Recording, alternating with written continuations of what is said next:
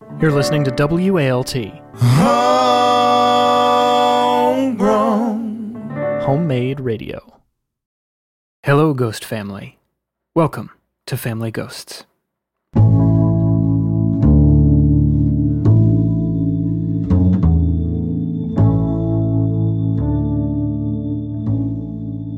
Way back when I first got into podcasting, I wasn't really sure where to start. I knew I wanted to make something, but I wasn't sure what. So, one of the first things I tried was just turning on the microphone and reading these little essays I wrote about my brief but harrowing career as a cab driver. At the time, I actually wasn't that far removed from my days behind the wheel of a yellow cab, and I was just trying to capture as many of the bizarre and beautiful moments as I could. Maybe, I thought, a podcast would be an interesting way of sharing them.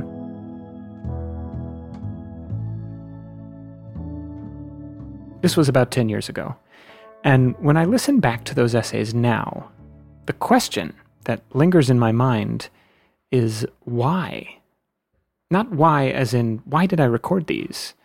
But as in, why seems to be the central question I'm exploring in my writing about my taxi experiences. Why did I become a cab driver? Why would I do that to myself? As one of my fellow drivers used to say, hey, the pay sucks, but at least the job's incredibly dangerous.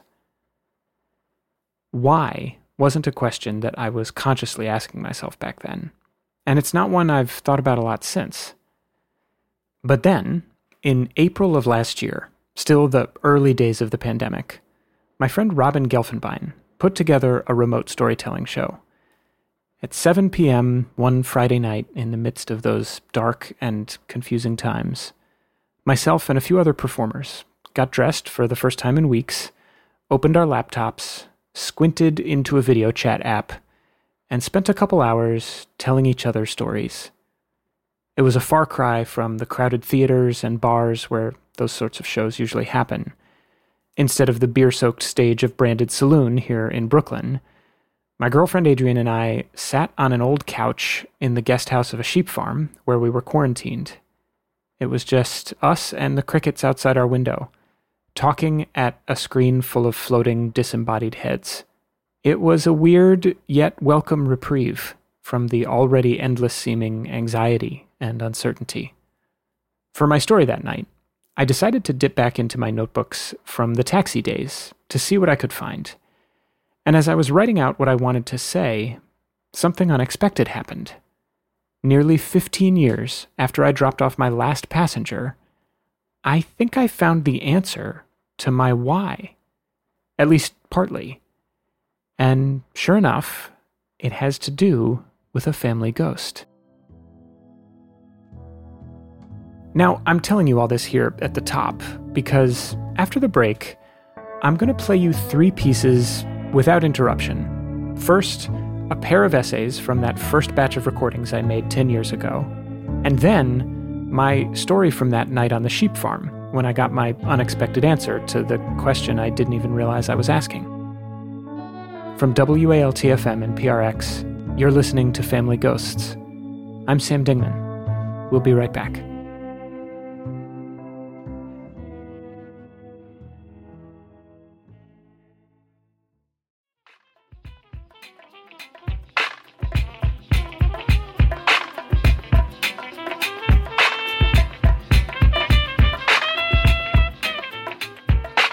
I arrived at Harlem Yellow to find a long, snaking line of misfits and lunatics awaiting the keys to their taxis. Seedy sat behind a pane of bulletproof glass, chain smoking and laughing as each of us approached. As each driver reached the front of the line, they would offer Seedy some kind of friendly greeting, like, It's a beautiful morning, my brother. Today I will make a lot of money thanks to you. Or, Seedy, my friend, thank you for taking care of me. As they said this, they slid their hack license through an opening in the glass, along with two or three dollars, which Seedy would accept without counting. He would pause for a moment, turning the hack license over in his hands and looking through the dirty glass at the prospective driver. Then, prompted by some indeterminable inspiration, he would turn to the computer and type the driver's license number and name quickly. A printer then spat out a run sheet, which Sadie would slide back through the glass with the hack license and the keys to a cab, which the driver would then scamper off to find. At first, I didn't understand why we were expected to tip Sadie, who we were already paying a minimum of $110 to take a taxi out for a 12 hour day shift. It made sense for some of the drivers, who were not even licensed cabbies. Sadie kept a stack of licenses with black men's faces in a stack next to his computer and to those in the line who were, like Seedy, dark skinned West Africans, he would, for a somewhat larger tip, rent them a license for the day in addition to the taxi. It made sense when I thought about it. Most passengers only ever really see the back of their driver's head, and the vast majority of them are white, whereas the vast majority of drivers are ethnic minorities. Seedy and the drivers had correctly gambled that most people wouldn't care enough to notice that the man driving their cab might not be the man it was officially rented to. Not that this did me any good. I was one of four white men in the line of dozens that first morning. The other three were an ancient hunchback with thick black rimmed glasses, a fanny pack, and a two foot beard, a portly nebbish with a distinctly spooky 10,000 yard stare, and an immense Hungarian with a villainous cackle who wore sweatpants under his button down dress shirt. All of us waited with the dozens of West Africans, Jamaicans, Haitians, and others, the sounds of various English patois mingling with the beeps and chirps of Pac Man and the firing of Crown Victoria engines as Seedy doled out the taxis. My taxi that first day, and most of the days I subsequently worked for Harlem Yellow, was number 106 in Seedy's fleet, medallion number 3J93. She needed a fresh coat of paint, and her insides reeked with the sour scent of sweat and vinyl, but she roared to life without incident when I inserted the key, and she glided down Amsterdam to 125th Street as smooth as could be. We would have many adventures together. I was sure of it. Feeling strangely confident for the first time in my still brief taxi driving career, I decided that today should be the day that I made my triumphant return to the Millennium Hilton to visit my old bellhop friends, leveraging my close relationship with them to funnel airport bound guests into my back seat in exchange for $3 kickbacks. These were not exactly the circumstances under which I'd fantasized about returning to the Millennium Hilton after quitting the bellhop gig. Rather, I'd had a recurring vision of my cell phone vibrating against my moleskine journal in my uniform pants pocket. In this vision, upon feeling the buzz of my cell phone, I would slip into the luggage closet to listen to the voicemail, which would be from a powerful talent agent in Los Angeles, informing me that she had viewed my reel and needed me to fly out there at once for a round of television and film auditions, which would serve as my springboard into a long and eclectic acting career. I was encouraged in this fantasy by one of the front desk agents, whose name was Aranthes, and who dreamed of being a producer. Together with he and Clint, another front desk agent and fellow aspiring actor, I co wrote and shot a comedy pilot for Brooklyn Public Television, which Arenthes had assured us he could get into the hands of the CEO of Palm Pictures. It starred myself, Clint, my friend Garrett, and Arenthes' friend B, and chronicled the adventures of a quartet of mischievous butlers. In Arenthes and my ultimate dream scenario, once Palm Pictures CEO Chris Blackwell had passed our work along to various influential people in the film community, we would board a first class flight to Los Angeles, listening to the Phantom Planet song California on repeat until we landed, and then go rent Ocean View apartments with fully stocked closets, so that when we made our inevitably frequent trips back and forth between LA and New York, we wouldn't even have to pack a bag. My fellow bellhops were an unexpected source of relentless support in this regard. Rather than laughing off my ambitions as far fetched, they would nod approvingly as I explained my plans, and beseech me not to forget them when I hit it big. The second part of my fantasy was returning to the Hilton one day, having achieved massive film and television successes, and handing out envelopes filled with cash to my former coworkers, so that they would know how faithfully I'd carried the memory of our times together with me. On that first morning in car number 106, however, my return to the lobby of the Millennium was decidedly less grandiose.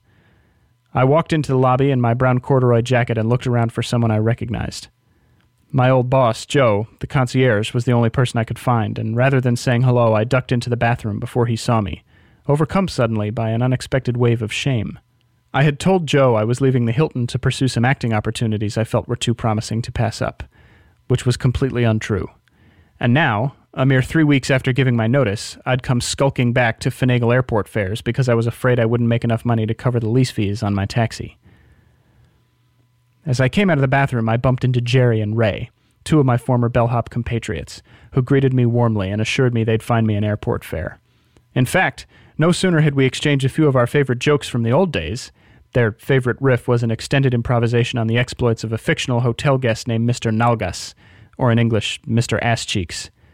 When a woman came hurrying over to us, wheeling her suitcase behind her and requesting transportation to LaGuardia Airport. I was about to oblige when Cynthia, another of the front desk agents, called my name. I assumed she was just saying hello, so I looked up and waved, and I started to follow the woman out to my taxi, rummaging in my pocket for $3 to slip to Jerry after he'd helped her into the cab. But Cynthia was waving me over to her, holding a telephone receiver against her shoulder. I asked the LaGuardia bound woman to wait a moment and went over to Cynthia, who informed me that there was a call for me and handed me the receiver. Hello? I said, having no idea whatsoever who would be calling me at the front desk of the Millennium Hilton. Hello, Mr. Dingman. This is Crystal at Citibank, said a clipped voice. We've been trying to reach you regarding the outstanding balance on your Platinum Rewards MasterCard. Is this a good time to talk? Um, not exactly, I replied, glancing over at the woman with the suitcase who was anxiously looking at her watch. Well, Mr. Dingman, we'll need you to remit your minimum payment plus late fees right away, unless, of course, you've already sent it to us, said Crystal. Yep, I just sent it this morning, I said. This also was completely untrue. Oh. Well, in that case, thank you for your payment, Mr. Dingman, and please remember to pay your bill before the due date next time, Crystal replied curtly. Yeah, sorry about that, I said, and hung up the phone just in time to see the woman with the suitcase disappearing through the lobby doors and into another taxi. I wandered back over to the bell stand, where Jerry apologetically informed me that the woman had grown tired of waiting, but assured me they'd find me another fare. I nodded and leaned against the wall next to he and Ray, staring across the lobby and waiting.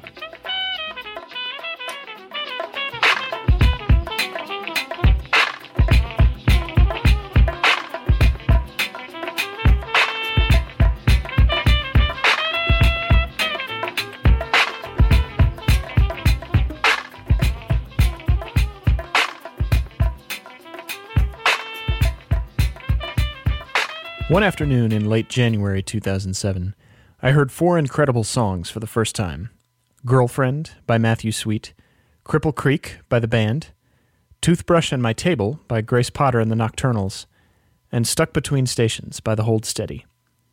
They were all played on a radio station called WFUV, to which I'd taken to listening with my pen and journal in hand, so that I could pull my cab over to the side of the road if necessary to write down the titles of the songs they played as part of the eclectic mix of music they described as city folk. The last of these songs, Stuck Between Stations, played as the sun was sinking behind the Manhattan skyline that afternoon, a few weeks into my taxi driving career. I was speeding along the Grand Central Parkway, listening to the radio with the windows open, even though it was still January and the air was bitingly cold.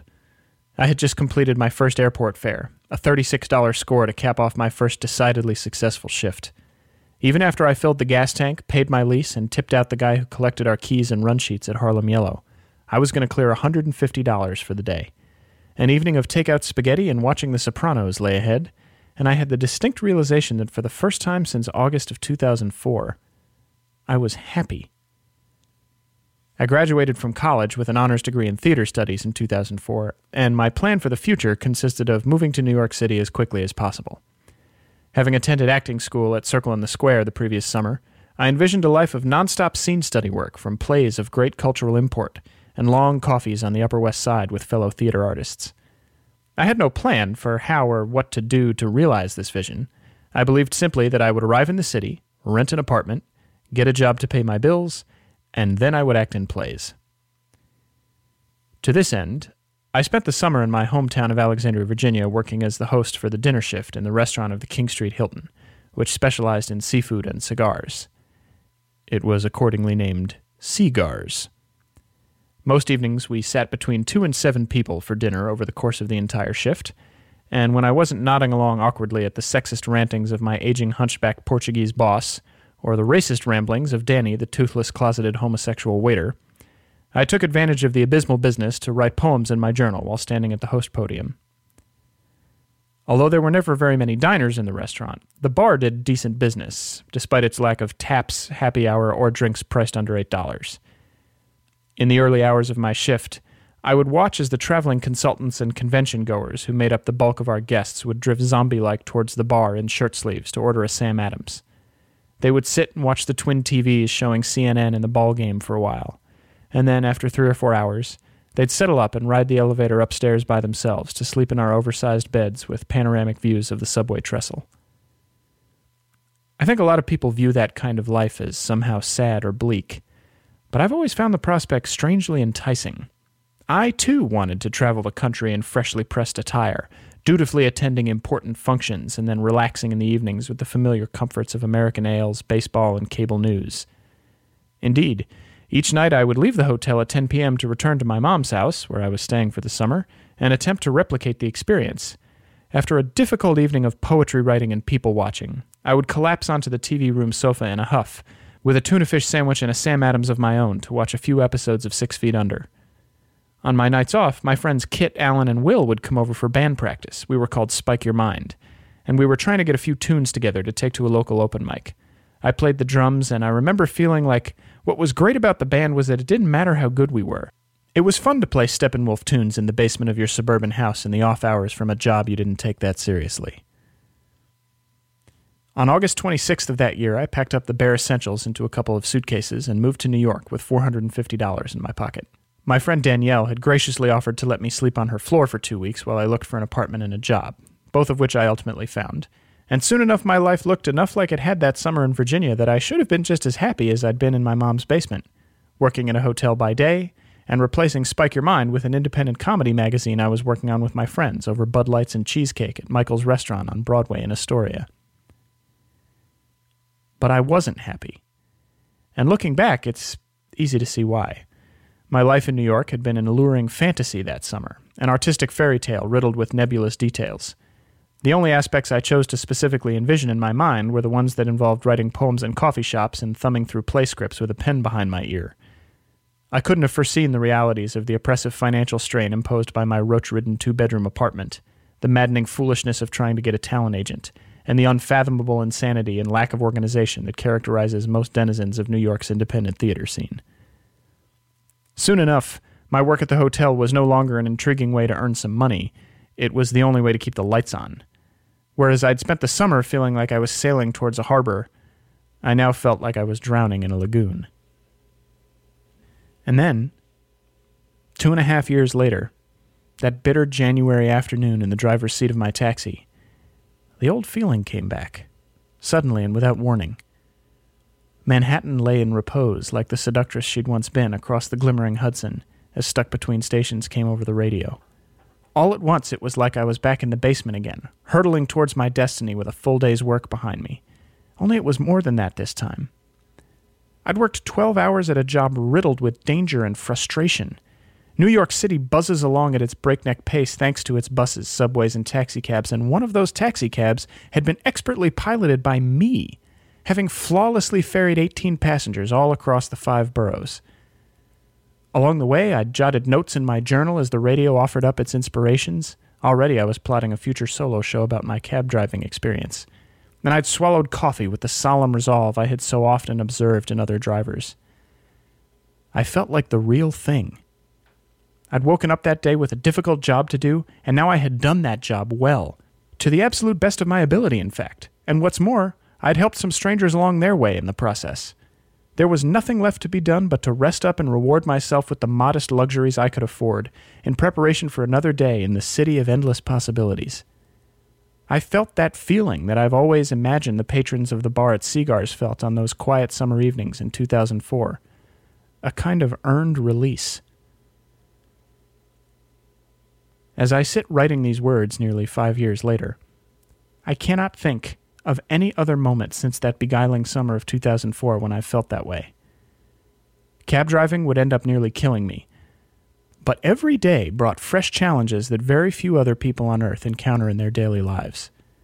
In my subsequent life behind a desk, I've traded that for the comfort and ease of a guaranteed paycheck and reasonable hours, but have watched as one creative effort after another has sputtered and died owing to the fact that the work hours that my stability demands require me to sneak my passion into the cracks of my existence. Taxi driving may not have been my dream, but while I was doing it, I couldn't deny that I was accomplishing something real and difficult on a daily basis. By contrast, my most recent task at my current job, was to reserve several lanes at a local bowling alley so that my boss's team of software engineers can celebrate a product launch. My role is basically to handle the bothersome logistics that his schedule prevents him from dealing with, allowing him to focus on the effective creation of web ads that are forcibly inserted into people's email. I received a call yesterday morning from the bowling alley. Evidently, the company card was declined for the several thousand dollar authorization. I assured the woman on the phone that I would get right on it. But instead, I hung up the phone, grabbed my notebook, and ducked into an empty conference room to write this installment of my podcast, which I'm now recording in my living room at 3 o'clock a.m. because I'm still stuck between stations.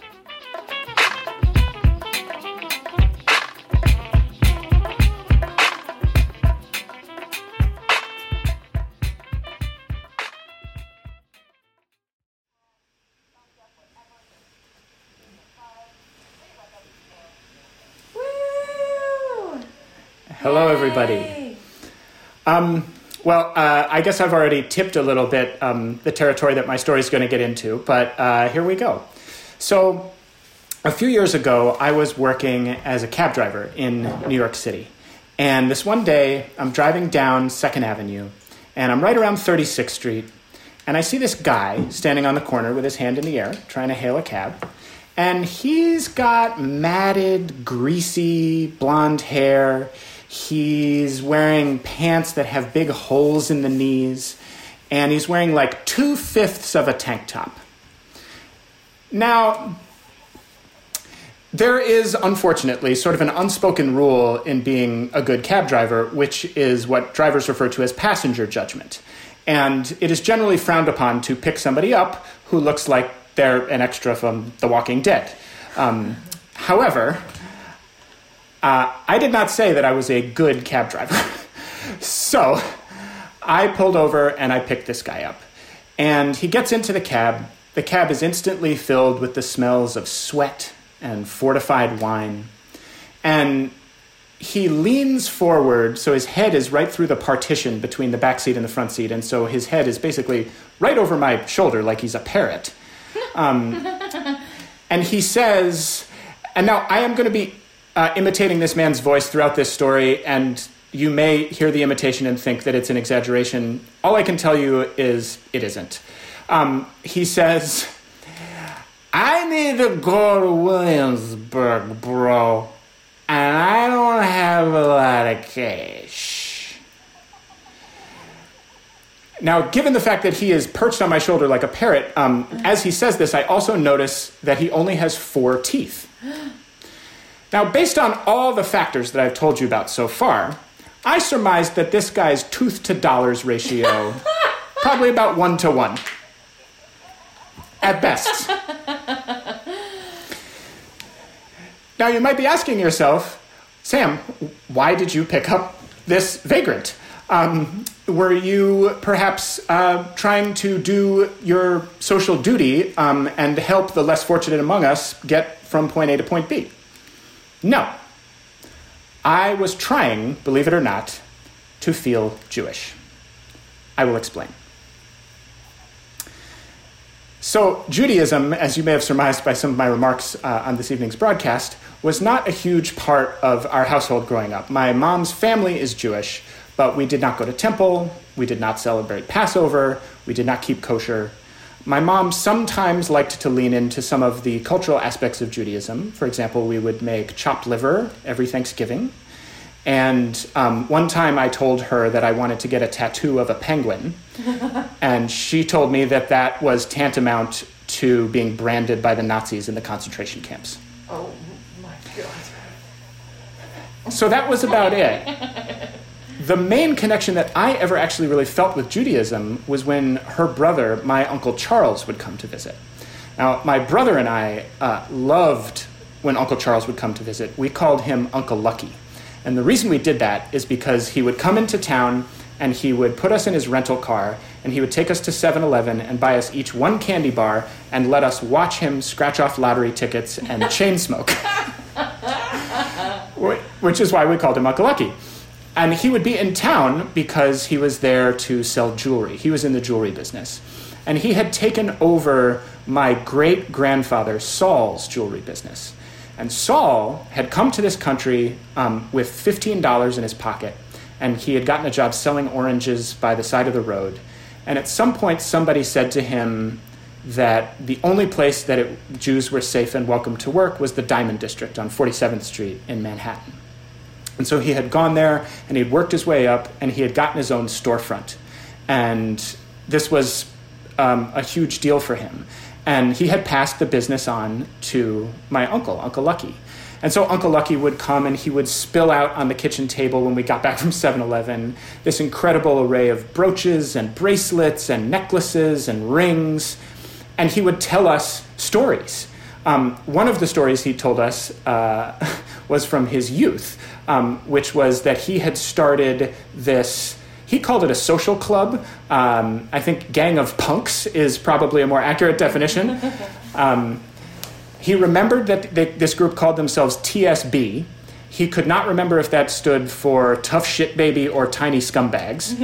Um, and then he would also tell us stories about our great grandfather Saul, who had started the jewelry business.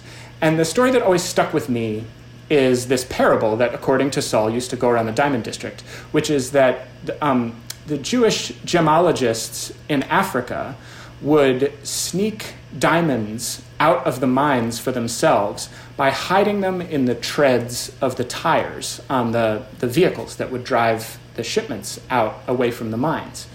And that, in a way, this was the story of the Jews themselves. Um, they moved through the world and, and kept their values close um, against the preferences and wishes of everybody around them. They were vital, they were ever present, but they were mostly unseen. And I always found that story really, really powerful. And as a kid growing up who didn't really feel like he fit in, the liminality of that existence, the kind of existing between two worlds, the idea that you could have an identity in doing that was really powerful to me. And that's what ended up drawing me to being a cab driver. Um, it's what made me feel like it was maybe a way that I could capture a little bit of Uncle Lucky's cool. And that's really what made me pick up this guy who uh, looked like an extra from The Walking Dead who was standing on the street corner that day. So that day, we're driving down Second Avenue, and we go by a police station, uh, which is a normal thing to do in the course of driving down Second Avenue, where there is, in fact, a police station. But as we're going by, this gentleman uh, reperches on my shoulder, parrot style. And he says, No cops, bro. We can't go past no cops. And I said, Why? And he said, Dude, it wasn't my shit I was on the bench, but I didn't have my ID. Now, I did not know what that meant. but whatever this gentleman had done on that bench with that shit and this lack of identification had apparently incurred the wrath of the police. So I said to him, No problem, we'll go a different way. And what I was intending to convey in this moment is you and me, we're not so different. Between two worlds, am I right? That is not the message he received from me in this moment. Or at least I don't think it is, because he said, Good motherfucker, because I got a knife. Mm. Which he then proved to me by brandishing it through the partition. Oh, my God. So I was very afraid. I veered off of Second Avenue and I don't know how well all of our viewers know New York City geography, but had I stayed on Second Avenue, it would have been very easy for me to get on the Williamsburg Bridge, which is so named because it goes directly to Williamsburg, this man's ostensible destination. Because we were not permitted to do that due to the bench and identification situation, I instead had to drive all the way south to the bottom of the island, loop back up again, and then go across the bridge to avoid the police station which meant that the fare went up really, really high. But again, there was a very low likelihood that this guy was going to be able to pay it before he pulled the knife.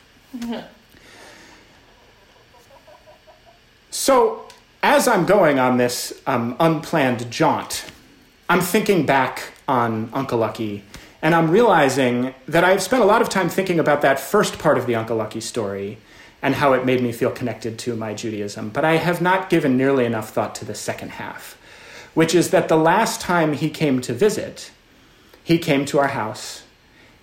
There was no trip to 7 Eleven, there were no lottery tickets. He said a cursory hello to my brother and me, and he said, I need to talk to your parents about some money stuff. My brother and I were sent to bed.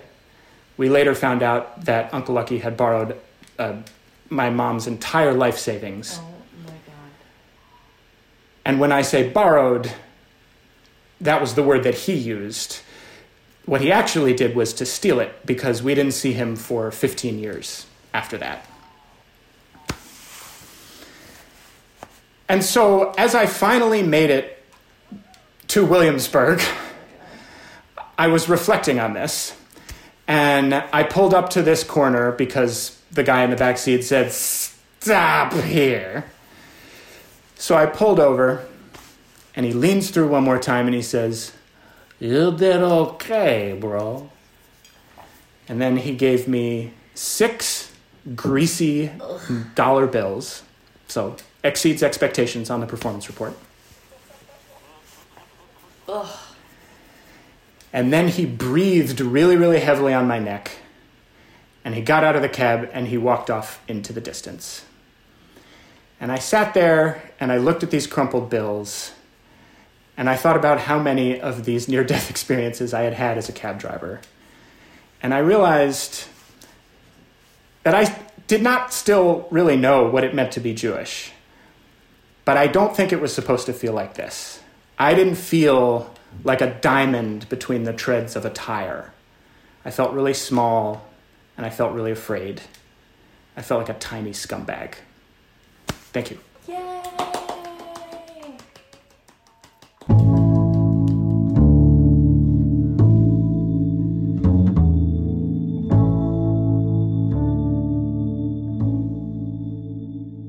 Family Ghosts is hosted, produced, written, edited, and mixed by me, Sam Dingman.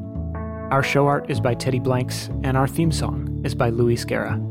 Thanks to Robin Gelfenbein for inviting me to tell that last story as part of her virtual edition of Yums the Word, her long running live storytelling show based here in New York. This episode was made possible thanks to the generous support of the Kindred Spirits, our community of supporters on Patreon. For just $5 a month, Kindred Spirits hear all of our episodes ad free, and they get exclusive bonus content. This week, they're hearing a bonus taxi story.